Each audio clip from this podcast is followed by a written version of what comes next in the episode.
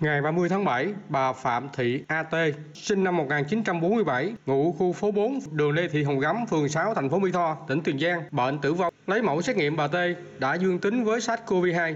Ngành y tế địa phương tiếp tục lấy mẫu những người thân trong gia đình này thì phát hiện thêm 2 ca nhiễm SARS-CoV-2 là em ruột của bà T. Điều đáng nói trước đó, gia đình này không chấp hành đi tầm soát bệnh theo yêu cầu của chính quyền địa phương. Khi nhiễm bệnh thì nguy cơ lây lan ra cộng đồng rất cao.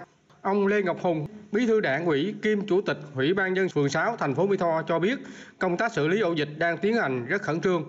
cái chỗ cái bà chết là là đưa đi thiêu rồi theo cái ờ, quy trình của thành phố rồi. Khử phẩm sắp xếp phong tỏa là đưa cái ờ, người có liên quan đó đó đi trị bệnh cách ly rồi. Tư đã phong tỏa luôn hết luôn đã ờ, tầm soát đã diệt khuẩn luôn. Còn tại xã Hòa Hưng, huyện Cái Bè, tỉnh Tiền Giang đến ngày hôm nay, 31 tháng 7 đã phát hiện hơn 10 trường hợp dương tính với SARS-CoV-2 do đi viếng một đám tang của một người dân tại địa phương. Mới đây bà A, người dân ở tổ 4, ấp Bình, xã Hòa Hưng bị bệnh tử vong. Sau khi an táng xong, người con gái của bà A là chị N đi qua địa bàn tỉnh Vĩnh Long được xét nghiệm phát hiện dương tính với SARS-CoV-2. Sau khi tầm soát những người tiếp xúc gần với ca dương tính này, đã phát hiện thêm 10 ca dương tính.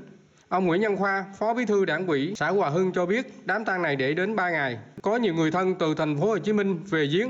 Sau khi xảy ra dịch bệnh, địa phương tiến hành phong tỏa khu vực nhà có đám tang, làm thủ tục đưa các F0 đến bệnh viện giả chiến điều trị và tiếp tục truy với các F1, F2 để tổ chức cách ly khẩn cấp. Đồng thời thông báo những người dân có đến đám tang này phải khai báo y tế để tiến hành test nhanh.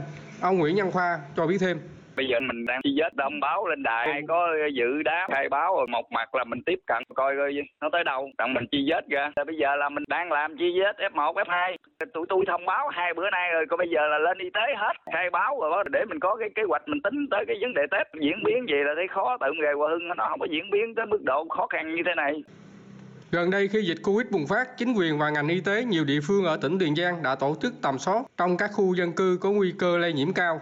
Tuy nhiên, một bộ phận người dân do thiếu ý thức, chưa chấp hành tốt việc lấy mẫu xét nghiệm gây khó khăn cho công tác phòng chống dịch bệnh.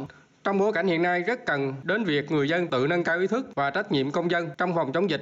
Cùng với đó là việc các cơ quan hữu quan có biện pháp xử lý nghiêm các vi phạm để có thể nhanh chóng đẩy lùi dịch bệnh.